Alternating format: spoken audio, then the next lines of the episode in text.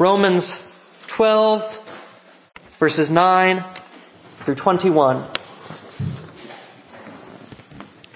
Let love be genuine. Hate what is evil, hold fast to what is good. Love one another with mutual affection, outdo one another in showing honor. Do not lag in zeal, be ardent in spirit, serve the Lord. Rejoice in hope, and be patient in suffering, persevere in prayer, contribute to the needs of the saints, extend hospitality to strangers. Bless those who persecute you, bless and do not curse them. Rejoice with those who rejoice, weep with those who weep. Live in harmony with one another and do not be haughty, but associate with the lowly. Do not claim to be wiser than you are. Do not repay anyone evil for evil, but take thought for what is noble in the sight of all. If it is possible, so far as it depends on you, live peaceably with all. Beloved, never avenge yourselves, but leave room for the wrath of God. For it is written, Vengeance is mine, I will repay, says the Lord.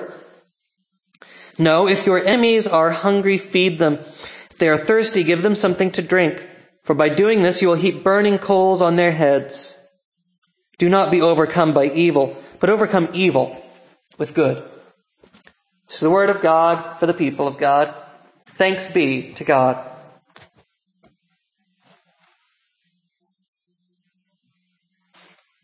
Paul lays out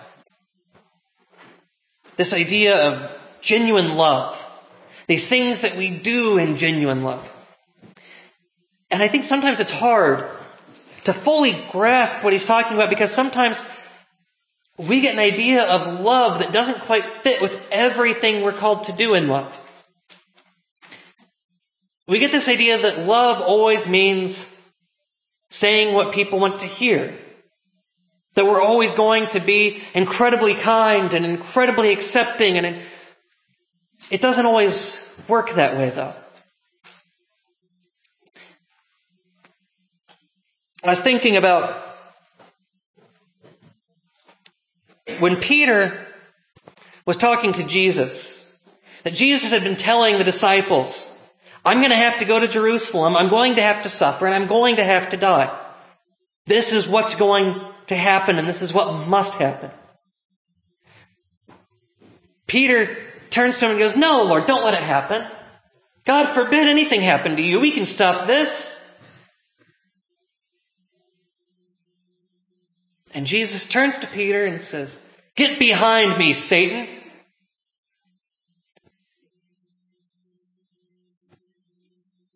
We don't often think about that as something done out of love. It sounds um, harsh. I'm sure that it hurt Peter.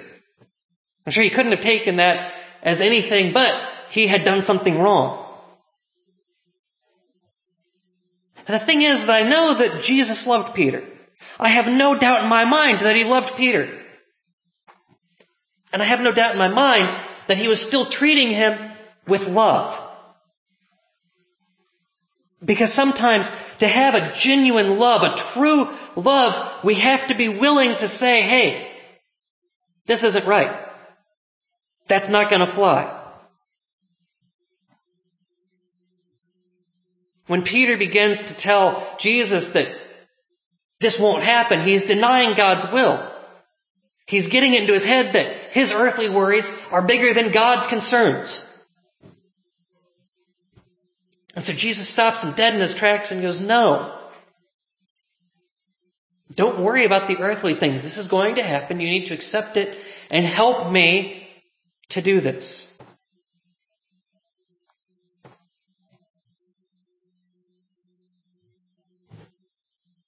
Love isn't always going to be easy. Some people we have an easy time loving. We can love them because everything they do makes us happy and everything they do gives us joy.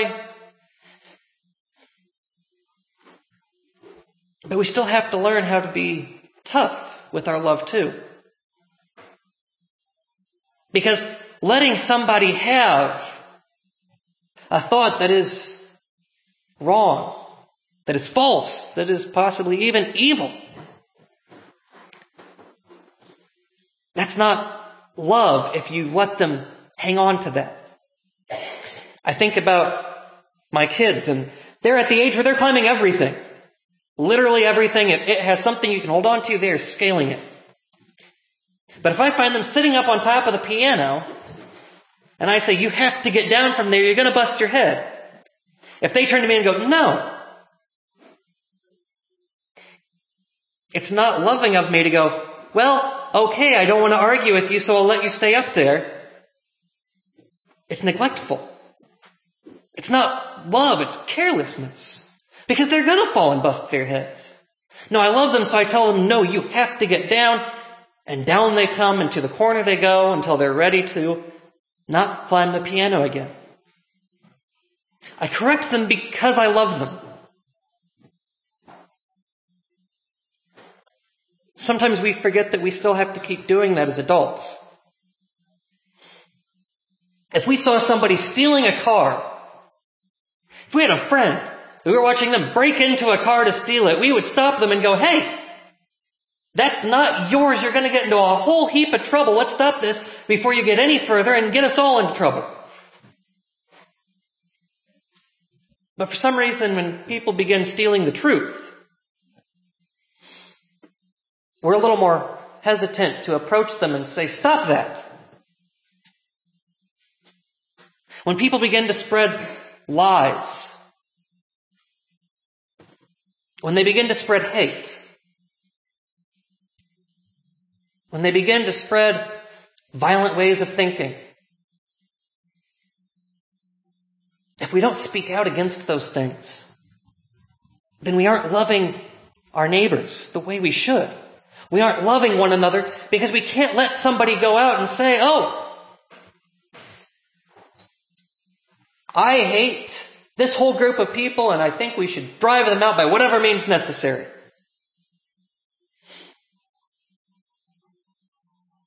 There's no place. There's no place in God's plan for picking on the weak, for hating the immigrant.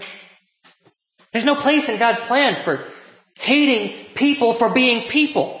Because if we hate God's children, then what does that say about how much we love God? If we hate what God loves, it can be hard because it's hard to separate people's actions from who they are. And sometimes we do have to be stern. Sometimes we do have to say, look, I can't support you in what you're doing. I can't support you if you are going to be selling drugs to kids because it's wrong. I can't support you if you're going to go around with racism and hatred in your heart. I can love you, but I can't support what you're doing because it goes against everything I'm taught. Everything I know about how God loves us and wants us to love each other. Sometimes we've got to be hard. Because if our love is going to be genuine, then we care not only about how that person feels, but we care about what will happen to that person. And we know that nothing good comes from holding hate in your heart. Not in this world, not in the next. We can't truly love someone and let them do what we know isn't right. We can't have a genuine love that doesn't involve making sure that we correct each other when we're wrong. All of us get caught up in the moment. That moment when somebody says something to insult us. And the immediate thing we want to do is insult them right back and get them harder than they got us. And you know, sometimes when we're caught in that moment, we can't see it ourselves. And if everyone around us stays quiet, we're never going to see it. But if I'm caught in one of those moments and one of you walks up to me and goes, Look, let it go. It'll be okay.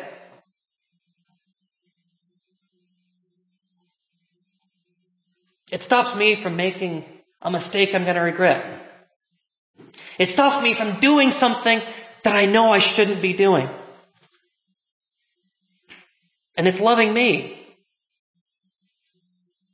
Not by just letting me do whatever I want to do in that moment, but by going, look, you know this isn't right and you know you should stop. That we are called to hold each other accountable so that we can all be as good as we can be. That we reinforce what we know is good that God has put in our hearts. That we can let that grow and we can squish the hate, that we can force it out. That we can let people know that we will not accept that kind of hate as part of our lives.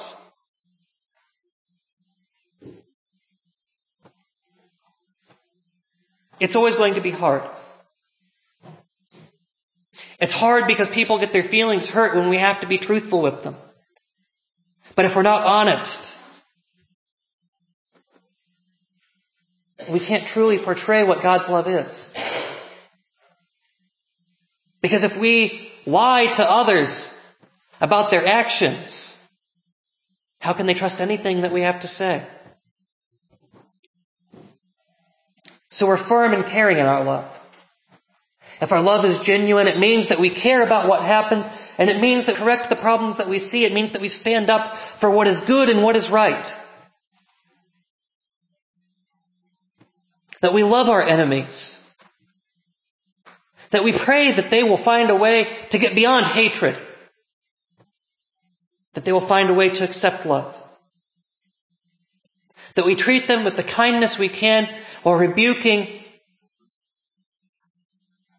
all that is wrong that divides us. We can still love one another while holding on to what is good and what is right.